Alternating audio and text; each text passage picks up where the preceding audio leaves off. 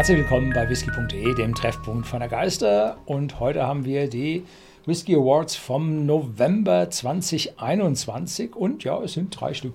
Das Ja. liegt daran, wir waren nicht so immer da. Ne? Ja, du warst hin und wieder weg und ich war in Schottland und ja, haben ein bisschen vorgedreht, aber bis jetzt die Awards noch nicht geschafft. Und ja, wir haben sie auch ein bisschen zusammengeschrumpft. Da haben wir mal den Rotstift einfach mal gesagt, okay, wir brauchen ein bisschen, bisschen mehr, um hier einen Award zu kriegen. War auch ein bisschen ein, ein schwacher November, muss ich sagen. Also da Ja, wir haben viel, viel vorgedreht und ist halt so. Ist, ist so, also da, hm, ja. Was ich schön fand, war der From the Barrel. Nika From the Barrel. Ein Japaner, der sich sehen lassen kann, mit aber auch natürlich im stolzen Preis. Vom Absolutpreis her ist er gar nicht so hoch, weil er nur eine Halbliter-Flasche ist. Da ist ein weniger drin, weniger Preis. Und ja, ist aber schön, weil Cask Strength 41, 51,4 Prozent. Und ja, ein wirklich schöner, runder, ja, Nika am japanischer Whisky. Auch gut für Einsteiger geeignet oder Leute, die einfach mal sich mal wissen wollen, worum es bei diesem Hype mit japanischem Whisky eigentlich geht. Ähm, und man vielleicht nicht ganz so viel Geld wie für eine 0,7 Liter Flasche ausgeben will. Ja, Der nächste ist leider schon vergriffen. Und zwar ist das der Highland Park in Fassstärke, Cast Strength. Und zwar die Ausgabe Nummer 1, Release Number 1. Das findet man dann hier oben immer auf der Schachtel stehen.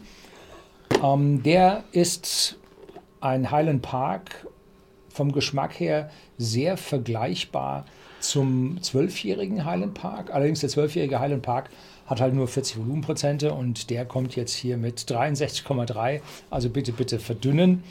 Und die einzelnen Chargen, die einzelnen Releases haben unterschiedliche Alkoholgehälter, unterscheiden sich auch ein Stück weit im Geschmack, sodass dieser jetzt hier repräsentativ für alle diese neuen Cast Strength äh, steht. Ja, und Highland Park in Fassstärke äh, wundervoll abgefüllt. Äh, so soll es sein. Ne? Der nächste ist der Weems The Hive. Und das ist ein richtig schöner, süßer, fruchtiger, leichter, orangiger Blended Scotch Whisky.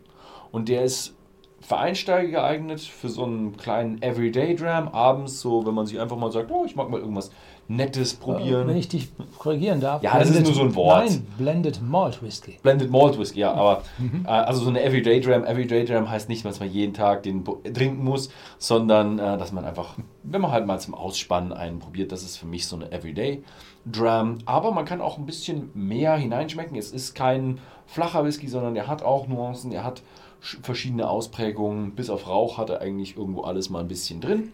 Und äh, ist wirklich einfach ein wunderschön runder Blended Malt Scotch Whisky.